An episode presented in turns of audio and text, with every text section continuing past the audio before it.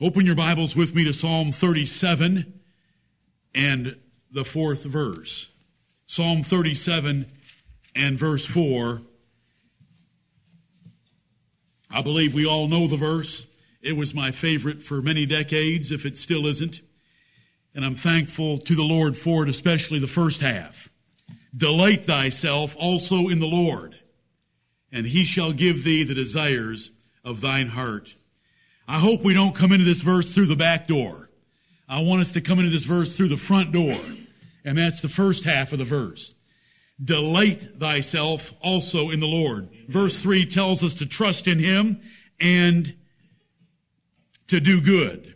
Verse 5 tells us to commit our way to Him and He'll bring it to pass. Verse 7 tells us to rest in the Lord, but there's a commandment here that we want to emphasize and that we are emphasizing right now, and that is to delight ourselves in the Lord in the fourth verse. And it's written to each of you. It's written to me individually. Delight thyself also in the Lord. Don't just trust in Him. Don't just believe in Him. Delight. And to delight in something is to be highly pleased and to take great pleasure and rejoice in it. So I want to share a few verbs with you from the Bible that tell us that this knowledge of God should be pursued in a certain way. And the word delight is one of the verbs in the Bible that's used many times.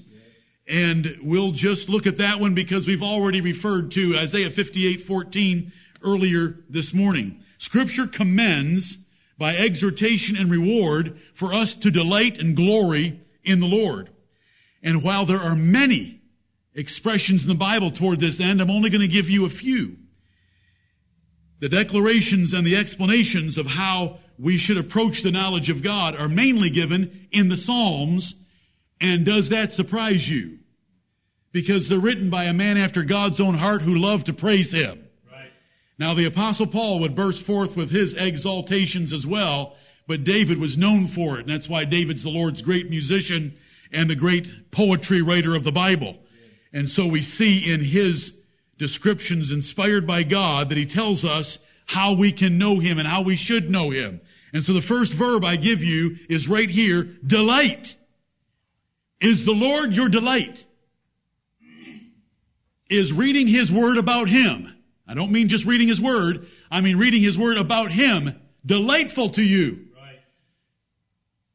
Do you get full of joy thinking about God? Any aspect of them is enough to bring joy to a human spirit. But delight is to be highly pleased, take great pleasure, and to rejoice in Him. Enough on that verb. Let's look at Psalm 64 and verse 10 for another verb that the Holy Spirit gives us to describe how we should look at the knowledge of God. Jeremiah 9 is the passage that tells us don't let the rich man glory in his riches, the wise man in his wisdom, or the strong man in his strength, but glory in this that you know and understand me. And the word is glory there. Now, glory, when it refers to God, refers to his resplendent, majestic beauty that shines in, like a light. But when we give God glory, we exalt him, we praise him, we worship him, we exalt with the voice of triumph, we rejoice proudly, we boast in him when we glory of a thing. The glory of a young man is his. The glory of children are there.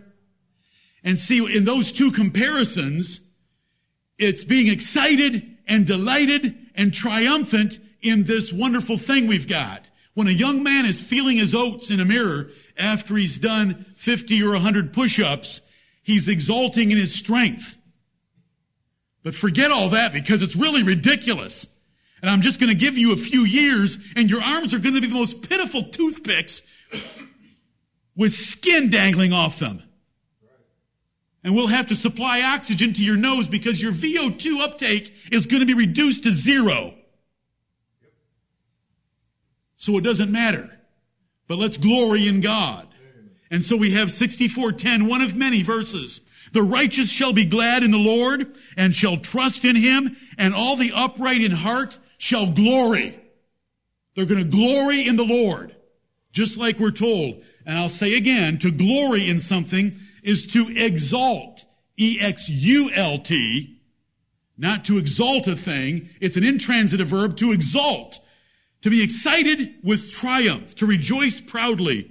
To boast in a thing. And the Bible is filled with giving God glory. God has glory. We give him glory when we get excited about him.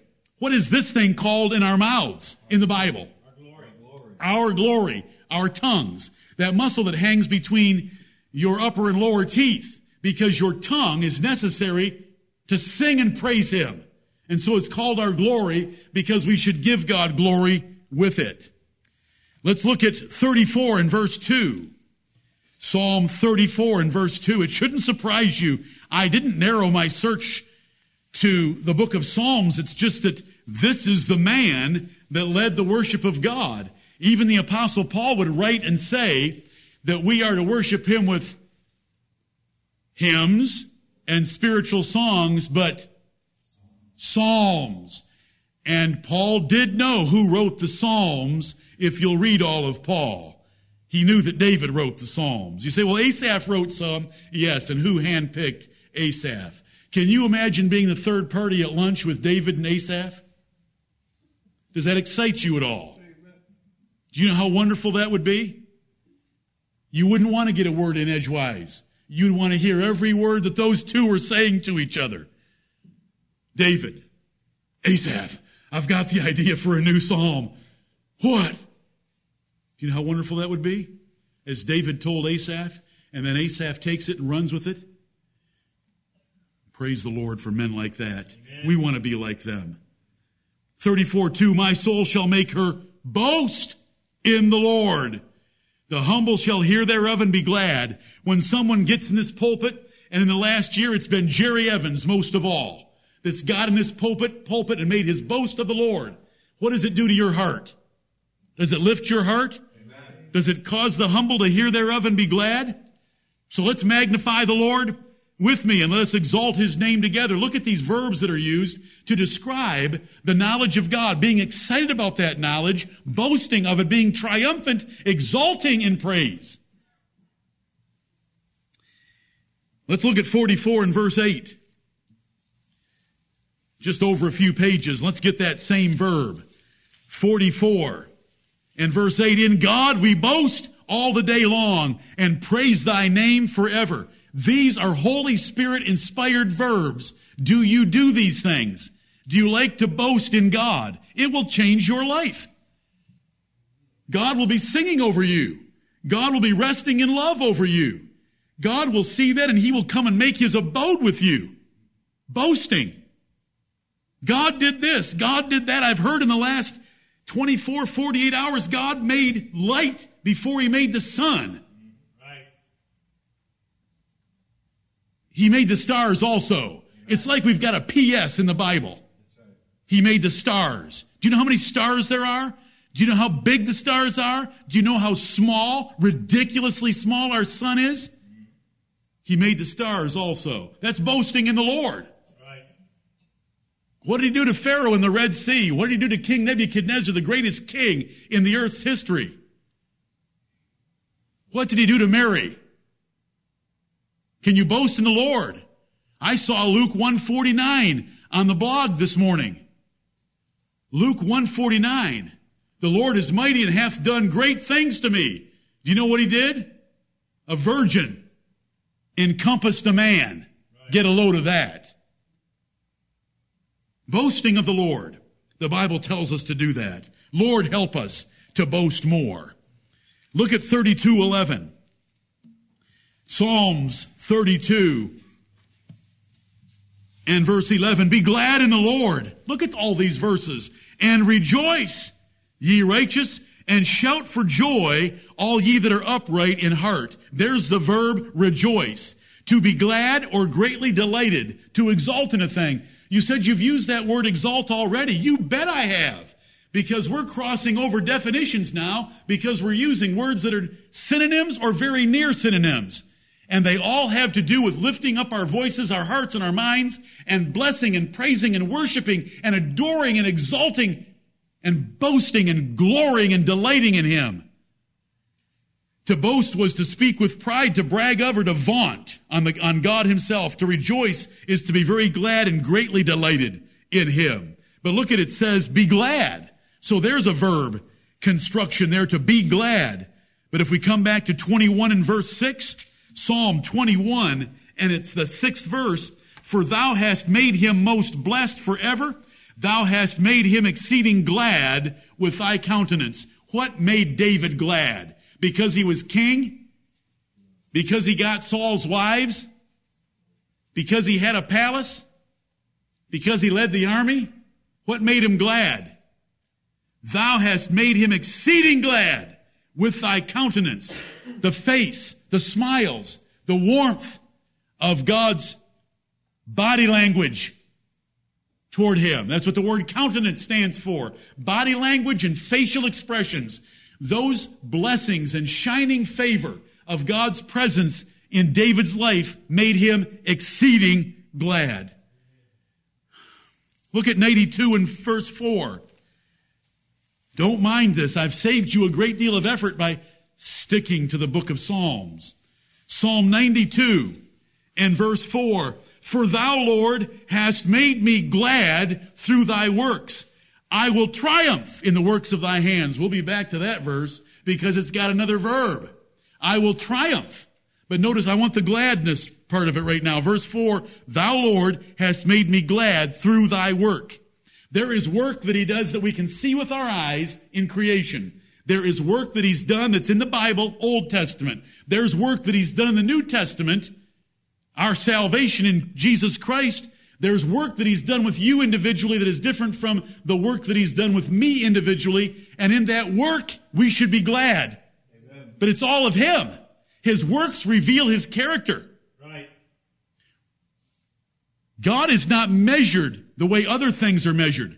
We want to look at his works, we want to look at his words, and we want to look at his self-revelation because God is an incomprehensible being.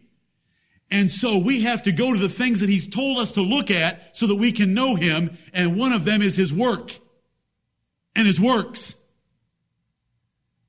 But he, his work of creation, then you can look at the details of it. And so you've made me glad. Are you glad? Right. What makes you glad? When we get to go out eat, when we get to go out and eat, to eat at night, and I don't have to do the dishes. You poor thing. Can we think of something a little higher than that? Amen. Can we be glad in His work? Right. Can we be glad in the Lord? I don't need this verse for triumph, so I'm going to turn you elsewhere. But you saw it there so that you know I'm not using them all. 47 and verse 1. Psalm 47. Oh, clap your hands, all ye people. Shout unto God with the voice of triumph. Are you kidding? We're supposed to be shouting with the voice of triumph? Amen. Yes. When we sing, we should be singing loudly and making a loud noise to the Lord. Right. You've heard me say it so many times before, but you know the comparison is valid. What these people will do at an athletic contest they shout with the voice of triumph. That way you can know what we're talking about. Right. But what are you shouting about?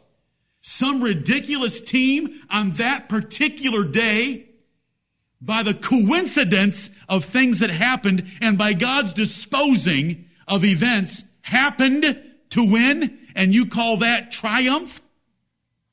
If they were to play the next day, there is a likelihood that the roles would be reversed triumph.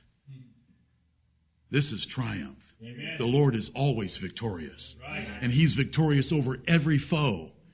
Every foe that you can imagine, find in the pages of Scripture, He has triumphed over foes. When you think that our political situation is hopeless, there have been political situations far worse in the history of the world, and the Lord has triumphed gloriously over them. Amen. What if a law came out tomorrow that all of us were going to be exterminated before the end of 2012.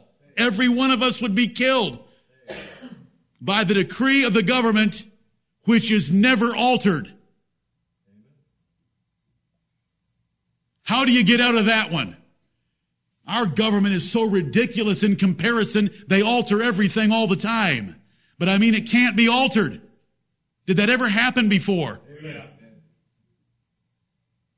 Well, that king said, I may not be able to alter it, but I can make a new decree. You Jews, just go kill everyone that was going to kill you, and you'll be okay. Is that, is that a good government? Who was sitting at his hand, who is at his right hand? Esther the queen. Amen. So I don't care what your situation is, and we all have trying, worrying situations. God triumphs. And I love verses like this 47 1. Oh, clap your hands, all ye people. Shout unto God with the voice of triumph. When was the last time you shouted so that your spouse looked at you like, What's, what happened to you? You say, Well, they don't look at me like that because I do it every day. I'm, I'm blessed to hear it. Shout. Abigail. Abigail. Abigail Green. Did you tell Daddy on Friday night to sing louder? Sing loud, Daddy. Sing loud.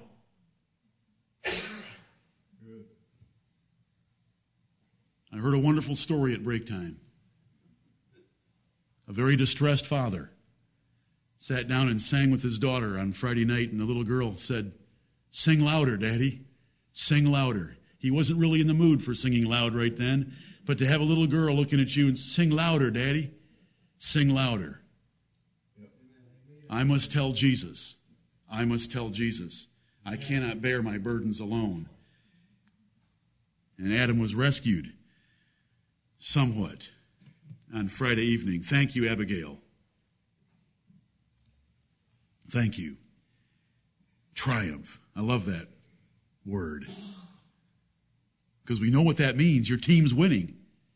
Do you pace yourself when your team's winning? Do you let out 70% of max volume?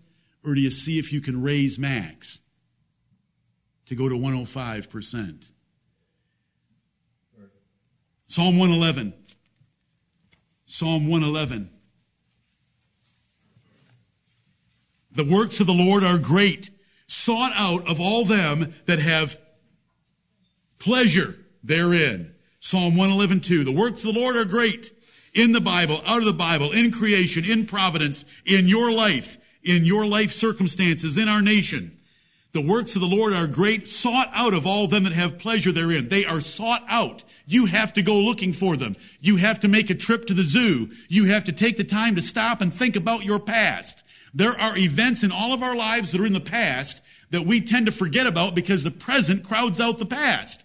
But there are deliverances that we've had in the past. There were times you were afraid. There were times you were in trouble. There were times you didn't know what to do and the Lord delivered you. All His works need to be sought out. And you need to take pleasure in them. You know, I know there was a trip to the zoo recently. And one of the members got the cage of monkeys seriously agitated by laughing at them so that they could see monkeys in action. You say, who would do that's up to you. The works of the Lord are great, but it's worth going to look at a monkey. Who created that monkey? The Lord did. It is the Lord and He alone. Man has no glory of his own. A robot compared to a monkey? Are you kidding me? I want to see a robot in a tree that can make me laugh like a monkey can. Mechatronics has its place. But Psalm 111 and verse 2 has its place. To take pleasure in those things, but they've got to be sought out, brethren. Look at 104. Back just a couple of pages to 104 and verse 34. My meditation of him shall be sweet. Amen. I will be glad in the Lord. Well, there's that gladness again in the second clause, but in the first clause, sweet. You think chocolate is sweet? You think sugar is sweet? Ice cream, frozen custard. We have frozen custard coming to Greenville shortly from the dairy capital of the world, Milwaukee, Wisconsin. But so what? Real sweetness is in meditating of Him. Now you've got to meditate to have the sweetness. If you say to me or you say to yourself, I've never really known the Lord to be sweet, it is your fault, not His. The sweetness of heaven and the sweetness of Jehovah And the sweetness of God has always been there. It is your fault for not meditating on Him. If you meditate on Him in a humble, prayerful, seeking way, He will be sweet to you. You can take any verse on either blog and just muse over it and meditate on it and pull it apart and look at its individual words and He can be sweet. He is sweet. It's your fault. It's my fault when we don't have that sweetness in our lives. Look at those verbs. Delight, glory, boast, rejoice, to be glad, to triumph, to pleasure, and to find pleasure and to find sweetness in Him. Look at 63.5 if you think that's the only place it says that. 63.5. I just want to multiply witnesses to you. My soul shall be satisfied as with marrow and fatness. What tastes as least as, at least as good as sweetness, if not better? Fat. Fat tastes better. That's why in Nehemiah 8, when they celebrated, they ate the fat and drank the sweet because the two together, well, that's about everything we want. Fat. What attacks your taste buds more, a piece of chocolate or a piece of bacon? A good piece of sausage in the morning, isn't it? It can attack your taste buds and just ring, just ring them. The smell of it, the smell of bacon in the morning, and some of you would add coffee, and that's okay. I won't run that road. Coffee and bacon, it's, you know, you know those tastes and smells. But look at how the Lord gets this one across to us. Not the word sweet, but the word fatness. My soul shall be satisfied as with marrow and fatness, and my mouth shall praise thee with joyful lips. Do you know how much is jammed into that verse? Joyful lips. Your mouth is full of joy. You're full of praise with your mouth. It's what marrow is the fattest substance in an animal that we eat in the middle of its bone. It gives flavor to the meat around it. My soul shall be satisfied.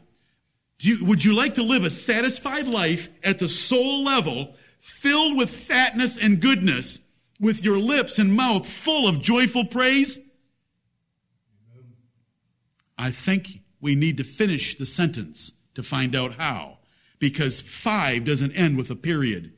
It has a colon saying verse six is going to tell you how. When I remember thee upon my bed and meditate on thee in the night watches, that's what makes my soul fat with marrow and fatness. You can blow your mind with noise, music, television, and stuff and never know anything that I'm talking about. In bed can be a wonderful time of talking to Lord without interruption. And if you'll remember him, when I remember thee, he's not remembering the church. He's not remembering his parents, children, siblings, friends, companions.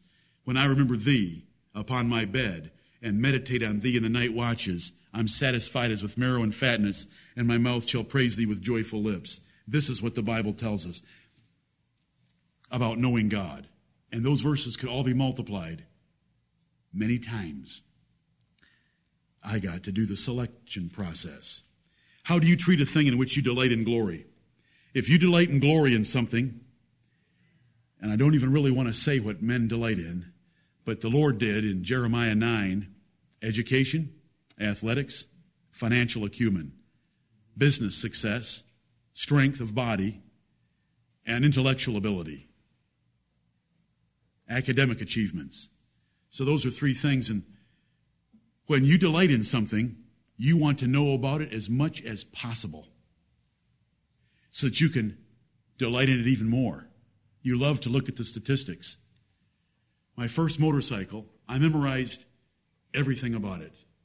I could tell you the maximum torque and at how many RPMs and all that ugly stuff about my first motorcycle. Why? Well, every little feature of it meant something to me because I was delighting in it. The whole point of that little illustration, which I've made recently about a car as well, but now I'm making it to you about a motorcycle, I want to leave and push aside because the real issue is the Lord. Do you go after him to find out more details about him? See, maybe most people wouldn't care about the list of specifications that come with any motorized vehicle. And they have a long list of performance specifications, manufacturer specifications, ratings, dimensions, weight, and so forth. I, and you filled, you filled your mind with that stuff, you're saying? Yes, I was a fool. I was a fool. But I'm asking you, are you a fool today? Or are we we gonna spend this week without looking for the details about God? Because look what? I have a list of specifications about Him. He has specifically told me by inspiration about Himself. What He's done, who He is, what He's like, what He's going to do, how I can best please Him. All these things are in the Bible. Are we reading the Bible looking for those verses? I'm thankful for men that told me the exercise of the blog was a good thing for their souls because it forced them into the Bible to read and to read more of it and to read more of it, looking for verses that exalted God. You know, there are people that read the Bible that want to find promises for stuff they can get.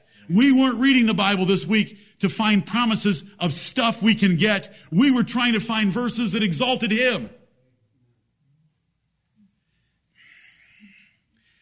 If you truly delight in glory in something, you want to know as much about it as possible. Were you, did you ever have the feelings or the, of love for someone and you didn't want to know everything about them? Are you kidding? You couldn't stay away from them. You wanted to know everything there was. You want to share with others the superiority of it so they can find glory in it along with yourself. When you find something wonderful about the Lord, you want to share it with someone else so the two of you can exalt together so that your boast in the Lord causes the soul of that humble to be glad. It's Malachi 3.16. They spake often one to another about the things of the Lord. When you truly delight in something, you want to tell other people about it. This is my babe. Take a look at that. You know, all this is a picture of some girl. Are you kidding me? The Lord? Look at this. Look at this verse I found. And that's what all of you were doing. A number of you men were doing to me this week. Trust me, I read them all and read them again. Look what I found. Look what I found. It's wonderful. That's what we do when we're delighting in something. You want to protect it from any evil report and defend it against those who corrupt it or lightly regard it. So when anybody says anything against the God of the Bible, we want to jump in, we want to rend our clothes and defend the integrity of the Most High God. When we delight in glory in something, we want to avoid any personal behavior that could possibly offend Him or corrupt the view of Him to others. So we want to live holy lives and righteous lives so that we're adorning Him and not blotting or corrupting the idea that people have of Him because of our lives. This is something when you delight and glory in it, you're going to behave yourself in a certain way. You want to be around it and consider it as much as possible so as to maximize your pleasure. You don't want to be far from it. That's why David did not like running from Saul and being among the Philistines because he wanted to be back at the house of the Lord. And do you want to be in the house of the Lord? You know, you do these things automatically to something that you delight and glory in. And it's just useful for us to think about it relative to the Lord. I want to find out as much as I can about Him so I can glory in Him more. I want to share it with others. I want to protect Him from every evil report and defend His integrity and the perfections that the Bible tells me about Him. I want to avoid any personal behavior to blot His glorious image. And I want to be around Him as much as possible. Amen. Let's do that. What will you do starting today? The creation reveals His glory, His eternal power, and His Godhead, His humor, His creativity. Some of the flowers, the little tiny ones, the giant ones. I've just seen pictures in the last eight days of redwoods from California. Redwoods where eight adults held hands like this and they only covered the diameter of the tree, not the circumference, the diameter. Sister, remember some of those trees? God made that tree. And then God makes little tiny flowers that if you get a magnifying glass or a, or a microscope and you look at that little tiny flower in detail, the power of God to make perfect details in something very small that reproduces itself by sunshine and mud, all glory to God. Who is the Lord? Who is, who flung the stars out into space and did all those things? A trip to the zoo, a planetarium, an aquarium. You know, there was an effect from a planetarium, wasn't there? What's the name of it, brother? The known universe. Go home and, and Google the known universe for a YouTube click, clip, clip of the size of our universe. It's going to start with the Himalayas. You think they're big? Well, you're going to back out just a little ways until the whole earth disappears. Then our solar system disappears. Do you ever do anything like that? You too busy? Too busy making a few bucks over minimum wage? Everybody in here is just making a few bucks over minimum wage. Is that what you're doing with your, you know, what are you going to do? Creation. The Lord, what did the Lord do to Job? Was Job a wise man? Or was Job an idiot? Was he basically illiterate? And so God was telling him about the horse that he had never heard of before? Why did God bring up the horse? Because Job hadn't heard about it or because Job had heard about it and stopping to think about the horse brought glory to God? What about an ostrich? Was that a new creature to Job or was it an old creature to Job that Job could immediately remember that ugly, beady head? I deprived it of wisdom. I made it stupid. But I also made it faster than a horse. Why did God do that with Job? Because if you think that I'm being childish by recommending that you consider some of those things, you are wrong. The great God of heaven came right down and talked about rain, water in the clouds, ice, snow, thunder, other creatures.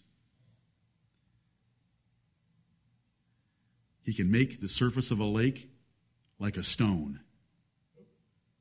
I used to skate across them. Glory. What are you going to do? How about his providence? Psalm 34 and verse 8.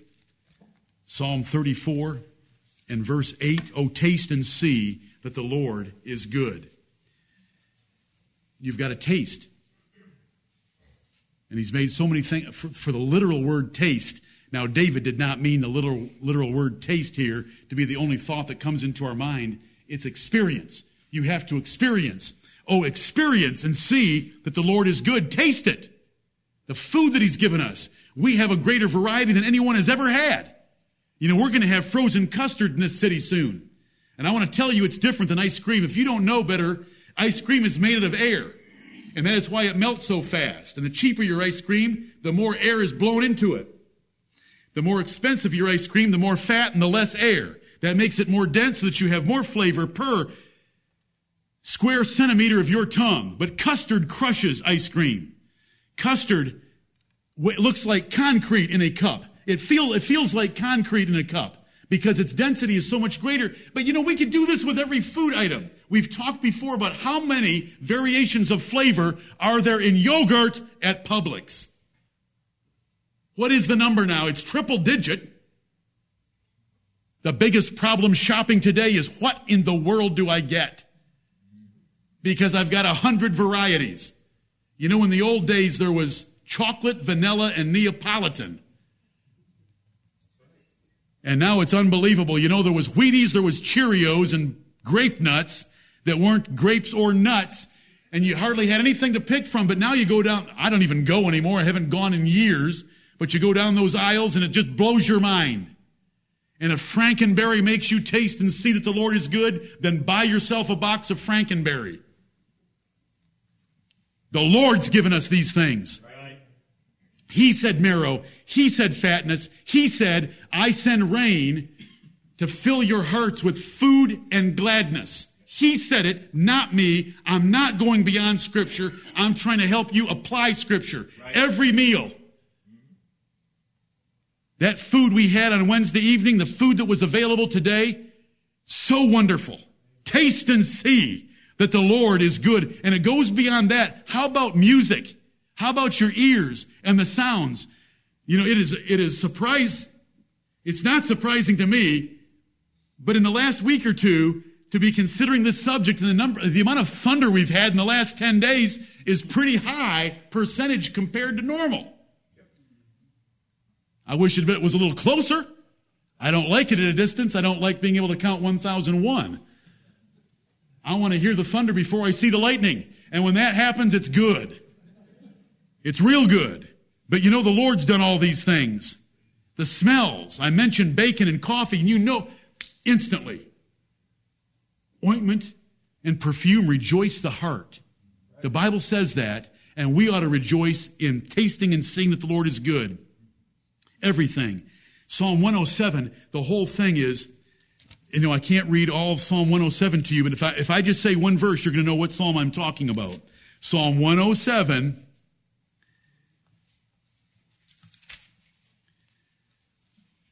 Oh, that men would praise the Lord for his goodness and for his wonderful works, the children of men, exclamation point. Right. It's verse 8.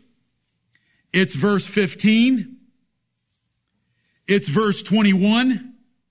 It's verse 31. And that chapter goes through tasting different things like being on a ship in a storm and getting to your desired haven. Oh, that men would praise the Lord for his goodness. I did. I kissed the deck. I have witnesses.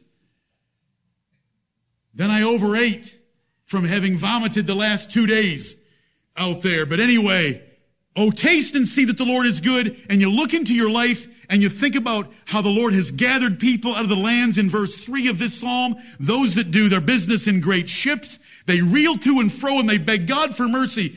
I've had so much pleasure this past week in Jonah chapter one those pagan mariners that were with Jonah, they feared the Lord exceedingly. Right. Why? Because our God is able to accomplish so many things at one time. He was chastening his servant Jonah and he was converting the sailors on that ship to know that there was a God. Because Jonah said in the ninth verse, I am a Hebrew. I am nothing like you men. I worship the true and living God that created the heavens and the earth and the sea. Throw me over and everything's going to be fine. And they rowed and they rowed. They didn't want to throw him over, but they had to because the Lord just raised the intensity a little bit and they threw him over. Immediately there was a great calm. And it says they offered sacrifices and vows. And what does that do to you? Listen, I, I'm physically affected just telling you about it. And I've been in the chapter all week. I wanted to post the whole thing. And you say, well, it's not all that special. Oh, it was special to me. These pagan mariners, they didn't know, they met Jehovah. And in a storm, we should meet Jehovah. There, brethren, there's a need to be quiet and still. Be still and know that I am God. Right. That's 4610. God is in his holy temple. Habakkuk 2:20. Let all the earth be still before him. Psalm 4:4. Stand in awe and sin not. Commune with your own heart upon your bed. That's being quiet and still in your life. You have got to have time where activities and the thoughts of those activities are flushed so that you can be still and quiet and meditate upon the Lord. This is how we do it. What will you do starting today is my question to you. What will you do starting today? Creation, His providence, taste and see, to be quiet and still so that you can think upon God. Psalm 143, read to us last Sunday. Psalm 143 and verse 5, look at these three verbs. I remember the days of old. Psalm 143, 5. I remember you have to remember. Do you know how frail our memories are? Listen, were there times you were very afraid? Amen. Heidi, did he deliver you? He will yet deliver you. Remember, there were times I was very afraid. I never thought I would see my 26th birthday. My wife knows exactly what I'm talking about. I remember his works of old, but I don't remember them enough. He has always delivered me. I never thought I would be 26, and that means that this church would not be as large as it is. I meditate on all thy works. I muse on the work of thy hands. There are three verbs. You have to remember, you have to meditate. That means to slow down in your thinking about it, and to muse is to an, an extended thought process of deliberating on something. And brethren, those of you who already know where I'm probably going to go, please forgive me, but I have a church here with a lot of young members. An amusement park. Letters two through five are muse. M-U-S-E. M-U-S-E is used right here to think, to consider, to reflect on a matter. An amusement park is amuse. A theist is someone who believes in God. An atheist with an A in front of it is someone who doesn't believe in God. To muse is to think about important things. To amuse is to do something that has no thinking involved. Right. An amusement park is where you go where there's so much noise and so much activity, there's no thinking. And that's what the whole world wants. You know, now there's, there's radios in our, in our buggies that we ride in. They're called cars.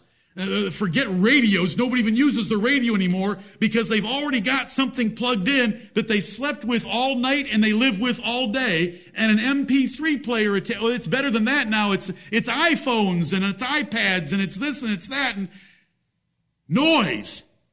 But how can you muse? There's a verse. So we've got to do these things.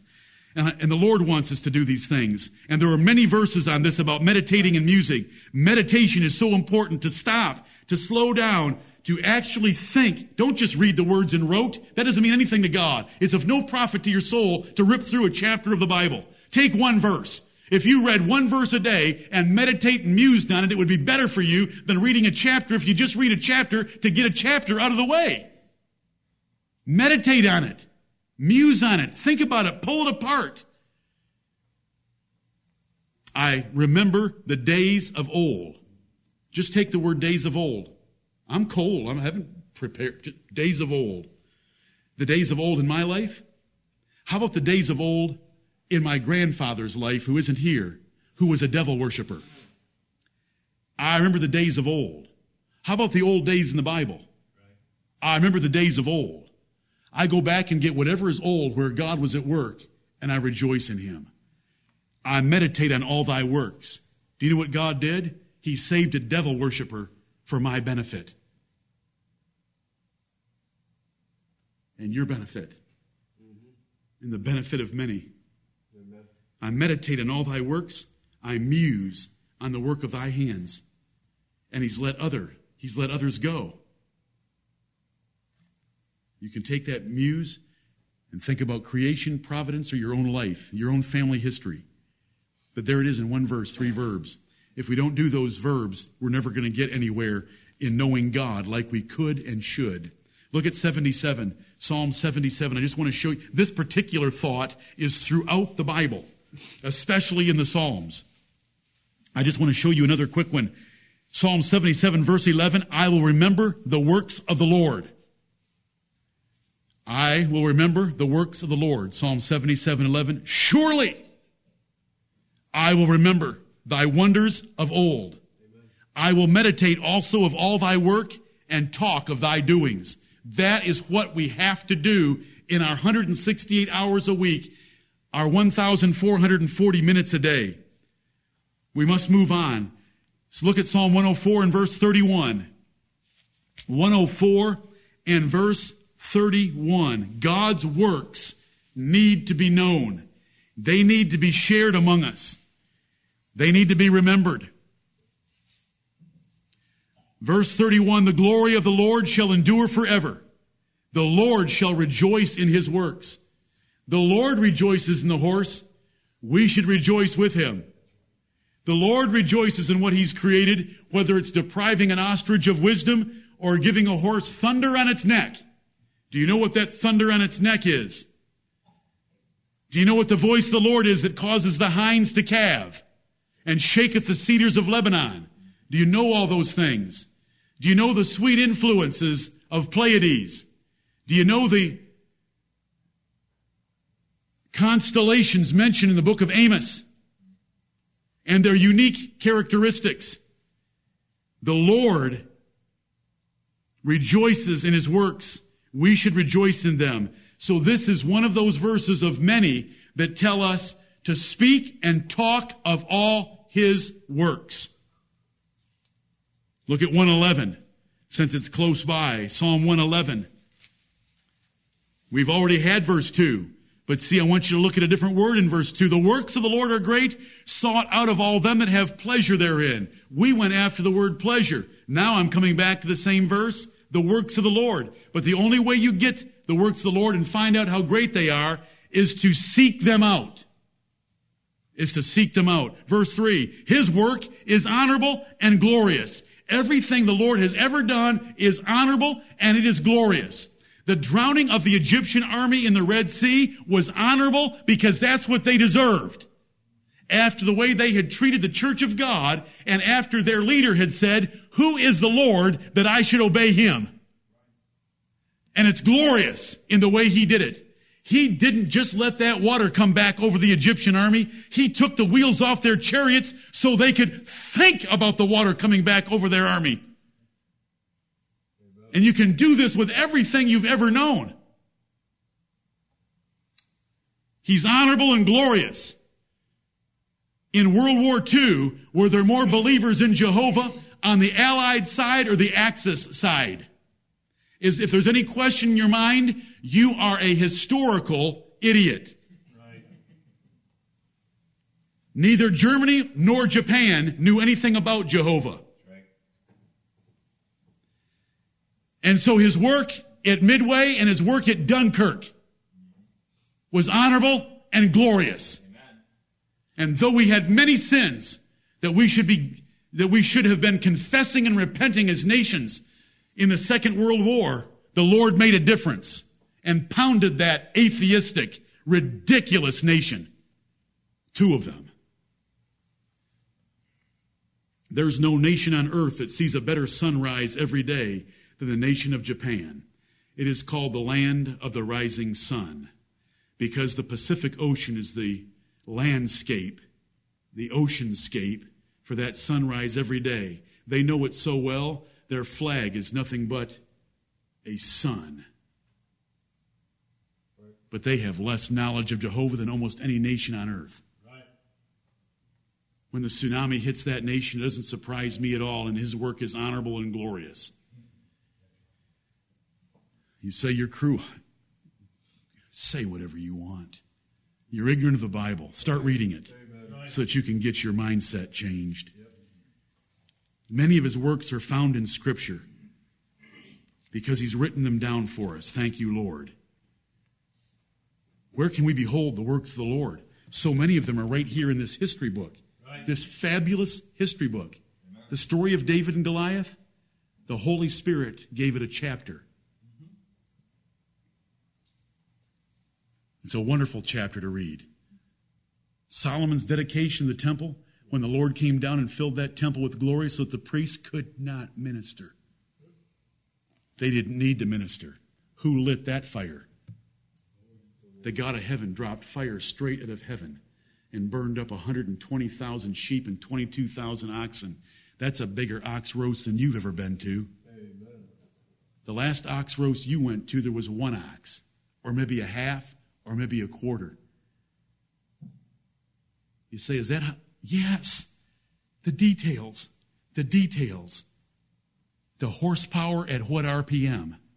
What has God done? It's His works, and they're recorded for us in Scripture. And why do we come to this church?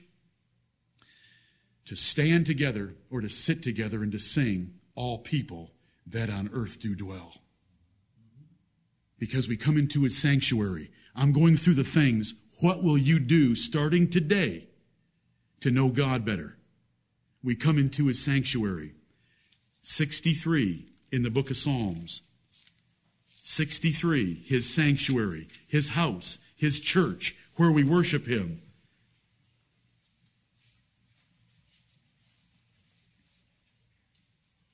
Verse 1 O God, thou art my God. Early will I seek thee. Look at a man going after the Lord, a psalm of David when he was in the wilderness of Judah. O God, thou art my God. Early will I seek thee. My soul thirsteth for thee. My flesh longeth for thee in a dry and thirsty land where no water is to see thy power and thy glory so as I have seen thee in the sanctuary. Where had David seen the power and the glory of the Lord? In the sanctuary. David didn't have Solomon's temple. David had something far inferior to that. David only had a tent that was sent, set for the Lord. But there, he heard the priests read the scriptures. He heard the priests explain the scriptures. He saw the ark, he saw the altar of God that by God's own design, and he saw the power and glory in the things that he could witness there. And why was it important for him to be in the sanctuary? Because of verse three. Because thy loving kindness is better than life my lips shall praise thee. The loving kindness of God is better than life. No wonder someone can die as a martyr for the cause of the Lord Jesus Christ and Jehovah his Father.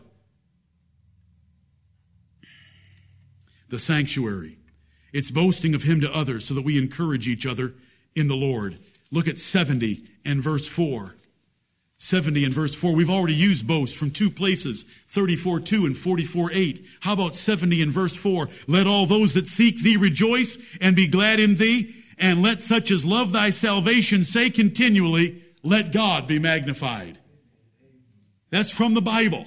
David here is saying, let everyone that truly fears you and seeks you and rejoices in you and loves your salvation say continually, do you know that if we said continually to each other, let the Lord be magnified, it'd be good for us. Let the Lord be magnified. Oh, he will be. But we want to let him be magnified by magnifying him ourselves. And then, brethren, we celebrate the glory of God and his goodness, and it's a principle of the Bible. Look at Deuteronomy 14. You know where I'm going. Deuteronomy chapter 14, we celebrate it. The Thanksgiving Day of this country is such a wonderful holiday in what we did in years gone by and generations past. To have a feast and to thank God and to praise Him by preparing things that we otherwise wouldn't prepare, by preparing more than we would ordinarily prepare, by eating and drinking more than we would normally, and doing it in the name of the Lord, we should celebrate. Deuteronomy chapter 14 and verse 26 10% of gross income from this agrarian society was to be spent on celebrating, to be spent on a vacation. Deuteronomy 14, 26, and thou shalt bestow that money, 10%, for whatsoever, you can read it in the context. For whatsoever thy soul lusteth after, get whatever you want.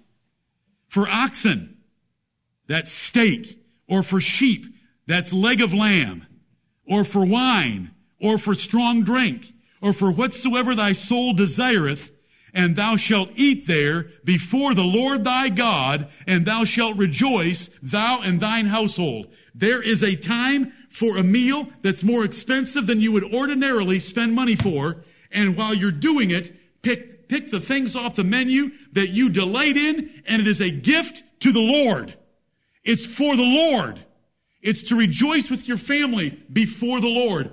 I've taught all this before. We've practiced all this before, but I want you to know that it's there in the Bible. And I want you to think about it being one more component in how do I know God and how do I glorify God and how do I adore Him and worship Him the way that the pastor's trying to move me. This is one of the ways.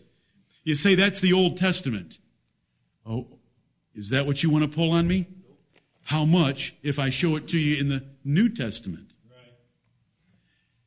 And they ate their meat with gladness from house to house. What do you think they were doing? The same kind of a thing. Why is it called a feast of charity in Jude, verse 11 of that one chapter book? The feast of charity, where you would buy and prepare things for those that couldn't, that they couldn't afford. It's Nehemiah chapter 8 applied all over again. Eat the fat and drink the sweet. So we have mirth feasts from time to time. We have feasts of charity, call it whatever you wish. Mirth from Nehemiah 8, feast of charity from Jude. But that's how we celebrate the Lord's goodness. What was Jesus in Jerusalem for in the winter when he was in Solomon's porch?